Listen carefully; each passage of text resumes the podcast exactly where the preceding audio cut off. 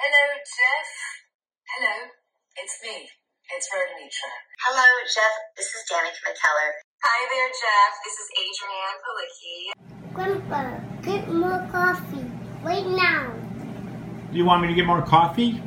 Okay, you Okay. get some more coffee. That's fine. Okay, thank you.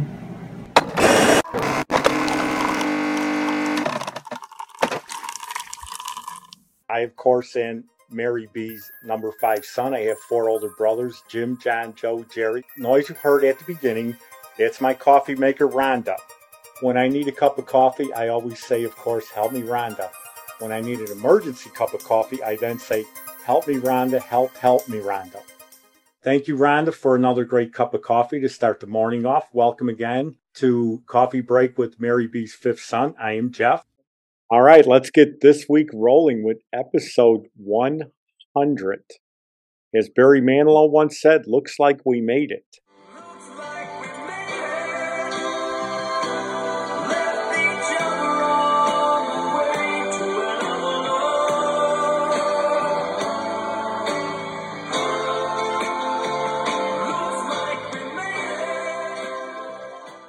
The voices you heard at the beginning were the three guests I had on Cameo Rhona Mitra, wow, Adrianne Palicki, aka Tyra Collette, Friday Night Lights, and of course, Danica McKellar, aka Winnie Cooper.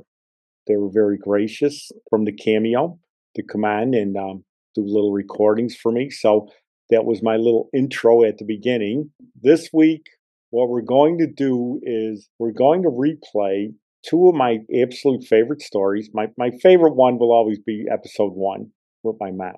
But the next two are my favorite. One with Michael Martin. That was off of episode 14, where we were at Calumet Park Rec Center. We got in a little uh, scuffle, or he did, in my defense. And then the one with my brother John, where uh, when I was in uh, sixth grade living in California, and that teacher was strong arming me, and John came over and he had a nice chat with him. Um, that's my favorite John story. And April 11th is the anniversary of uh, my brother John passing away at that uh, VA. I won't get into it.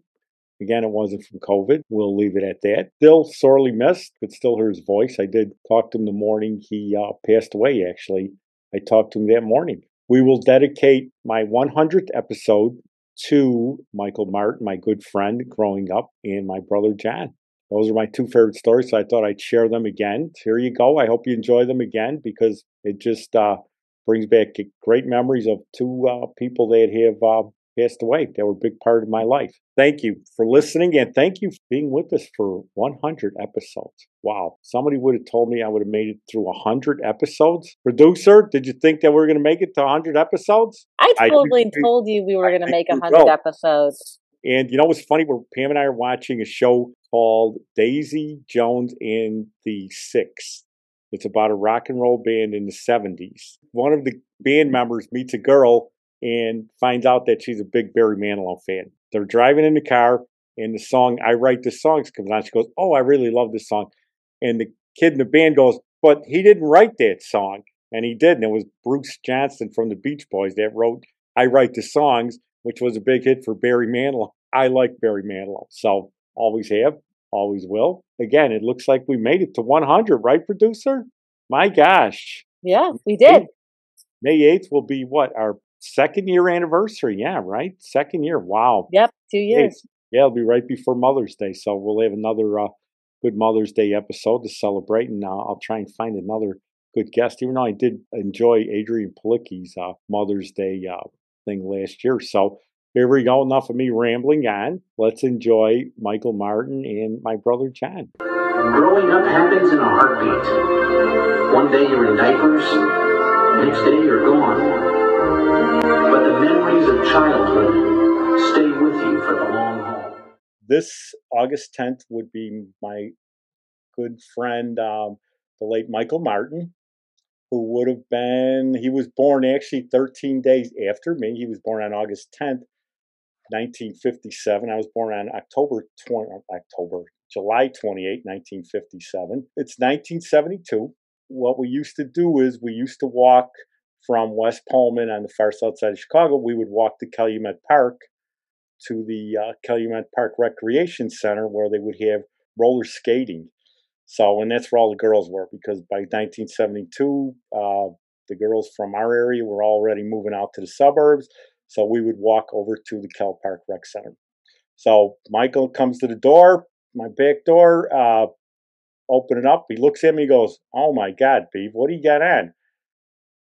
I had a shirt with a collar, and I did not have my orange Converse on. I had a pair of sandals. I was actually dressed like him. And he starts laughing. He goes, "You have sandals on?" I go, "Yeah." we walk. We get over to the to the rec center. We're sitting there. We've just gotten uh, some drinks, like pop. This guy comes in, and he's a real big guy, and his little buddy. Let's say, guy looked like Skipper, and his friend looked like Gilligan. So they're standing in front of us. The little guy goes, "Which one of you is Beaver?" Without hesitating, Michael stands up. He goes, That's me. Why? So he looks at the big guy. He goes, I'm Beaver. So the guy looks at him. He goes, You're Beaver. He goes, Yeah. And he points to me. He goes, Who's this? He goes, Michael goes, I don't know. He goes, Well, sitting next to you. Michael goes, I don't even know who this guy is. He's been sitting next to me probably for about 15 minutes. Don't know who he is. Wish he would go away. So I get up, and as I'm walking away, two girls that we knew roller skated by, and this guy again looks at Michael and goes, So you're Beaver? He goes, Yeah. And in harmony, these two girls go, That's not Beaver. And then they point to me. That's Beaver. So the guy looks at me, and I knew who he was. About a week before that, again with my big mouth, I told this girl that if your if your brother ever comes to West Pullman Park, you know, he's gonna get it. Me talking goofy, but I forgot that when I go to Kell Park, that's where this guy lives. I turn and I'm just getting ready to tell these girls to keep their big mouth shut. And the good thing I turn because he punches me right in the head, in the side of the head. So I go back, I fall into the hallway, which was a good thing. I'm laying there and the guy's getting ready to come at me, and then Michael pushes him, which stalls. And then the little guy grabs onto Michael.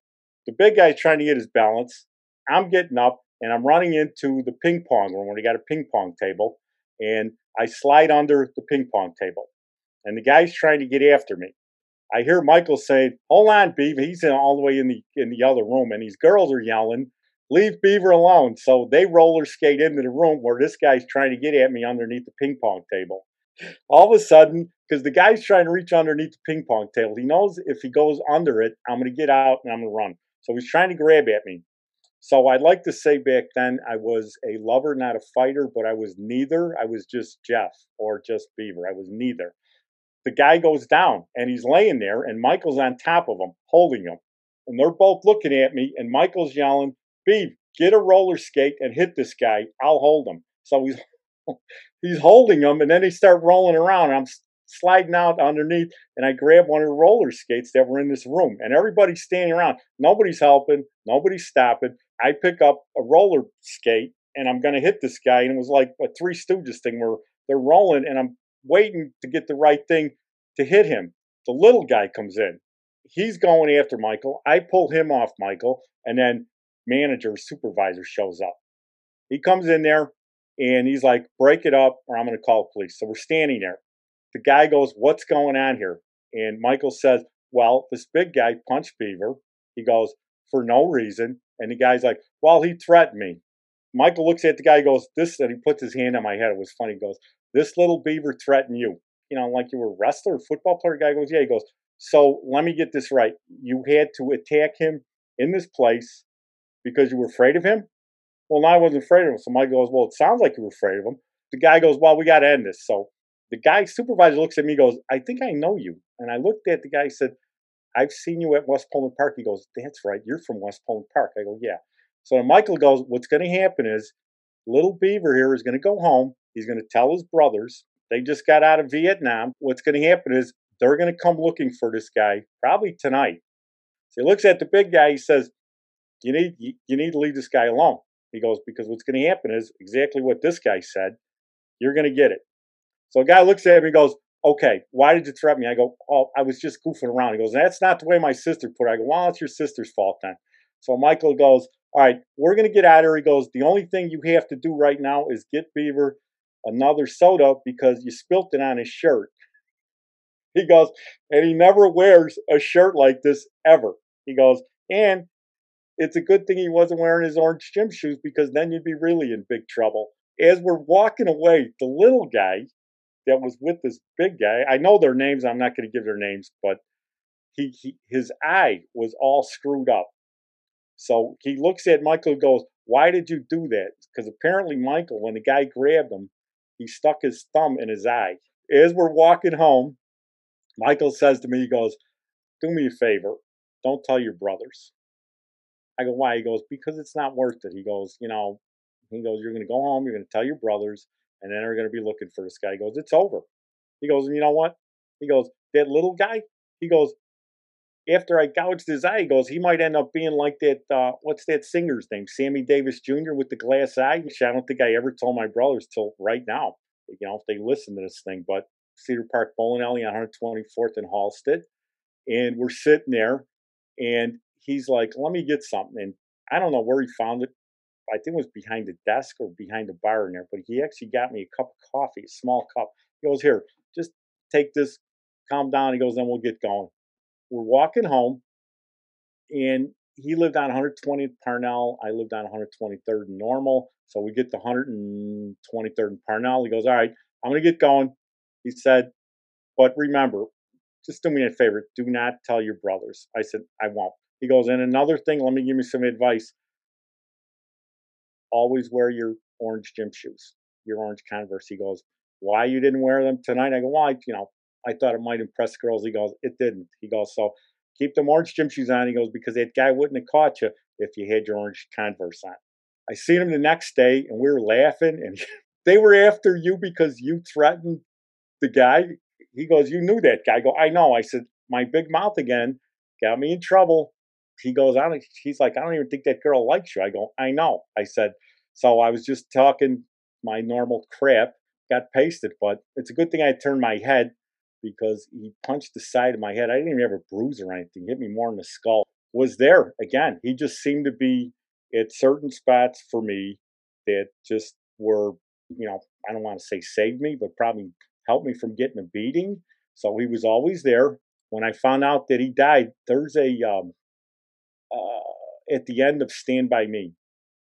Richard Dreyfuss is writing the story, and he says, although I had hadn't seen him in more than 10 years, I know I'll miss him forever.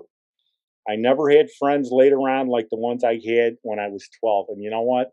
Couldn't be more true. I hadn't talked to Michael probably in at least 40 years. When I had read that he had passed away, it was like a piece of my childhood just went away because there's there'll be other stories later on that I can tell, but this one I can honestly say it was my favorite one, my best one regarding uh, Michael Martin because I miss him.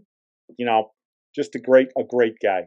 I don't know if I would mention this, but he ended up playing on the Arkansas College final baseball team. I think in 1979 is said in his uh, in the obit and everything. So I didn't know that either. So here's to my good buddy Michael.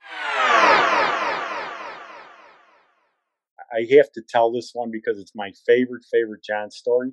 It was back in California, 1968. I was in sixth sixth grade. I had to stay after school because I got into a fight with some with some other kids, and the teacher grabbed me, dragged me into the classroom. And in California, if you're not familiar with with classrooms in California, they're just one level, one level schools. So if you ever seen the movie Halloween, where little Tommy's coming out with that big pumpkin at the school, that's not Haddonfield, Illinois. That was filmed at some school in California. So it's like that. It's just they're all rows of one of classrooms on one one floor. Let's call it ranch ranch house classrooms. I'm sitting there, and about a half hour goes by, and all of a sudden my brother John shows up, and he walks in and he asked the teacher what's going on. The teacher said, "Well, your brother's got gotten into trouble for fighting, and he has to stay for an hour." So my brother says, "Well, he can't stay for an hour. He has to go home right now. My mom sent me here to get him." So the teacher says, "Okay, but he's going to have to make it up probably tomorrow." My brother says, "Yeah, it's fine." So I think he had a date or something. He was uh, what was he, 15, 16. We walk out of there. We're walking, and he says, "Well, what happened?" So I'm telling him, I, you know, I was doing pretty good and, in this and that. I said I was going good until the teacher grabbed me and dragged me into the classroom. He stops me, goes, he grabbed you and dragged you into the classroom. I said, yeah. I said, I'm okay, you know. He leans down by me. He goes, you wait right here. He goes, don't move. I said, okay. So about 10 minutes later, he comes back and he's smiling. He puts his arm around me. You don't have to stay that half hour tomorrow. And I got a good feeling that your grades are going to get a lot better after this. I said, well, what happened? He goes, nothing really. He goes, I just had a little talk with him, but I don't know what kind of talk it was, but it worked. Uh, the, the teacher never brought it up again. He never, ever, you know, was bad to me. Uh, he just treated me like a student, which was fine with me.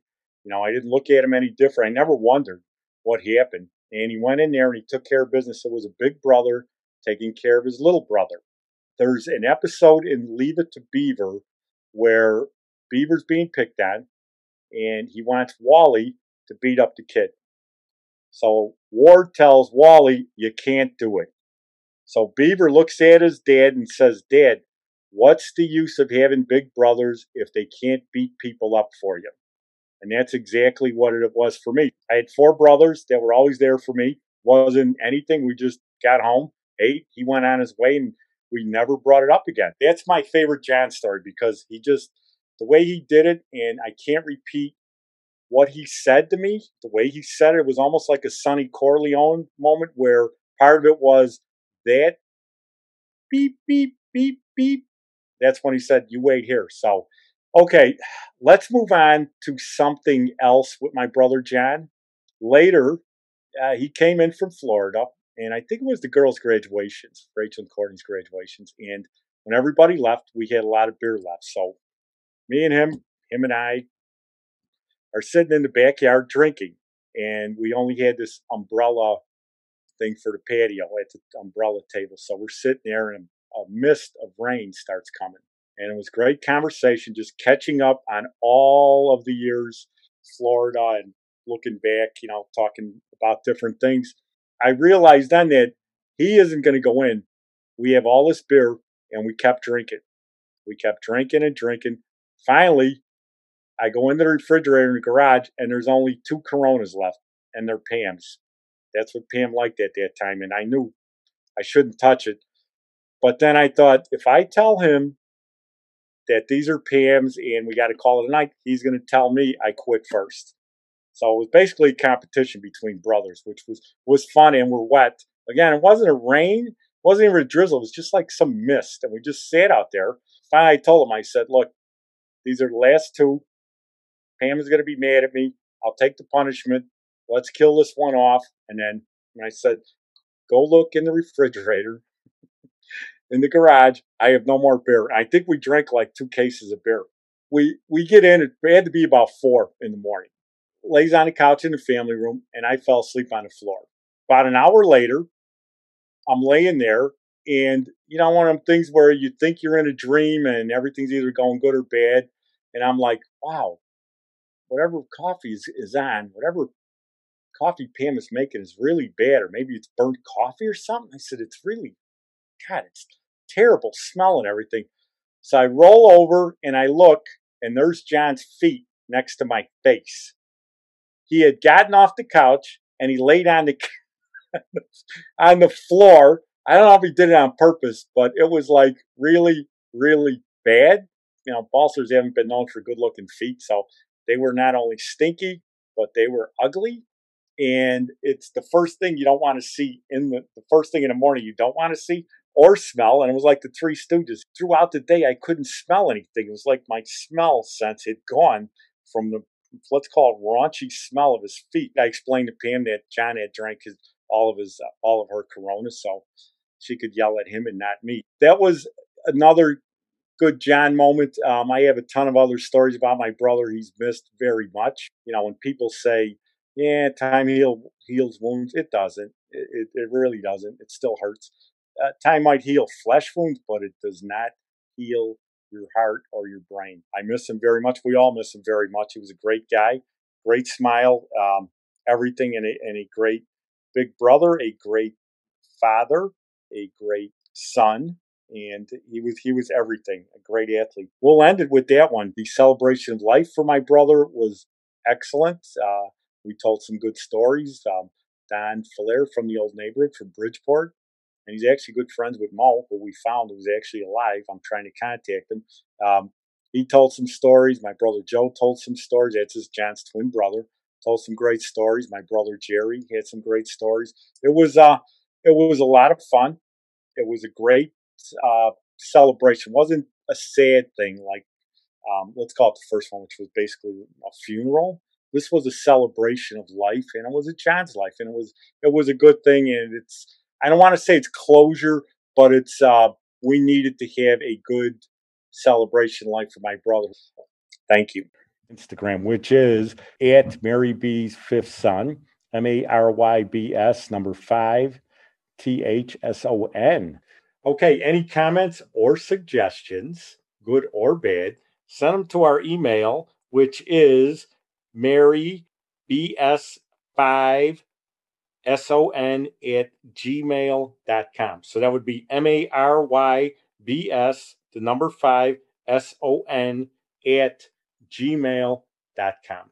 To my mom, again, who always said two things will make a day go by better. Coffee and a smile. If you put those two together, you're going to have a good day.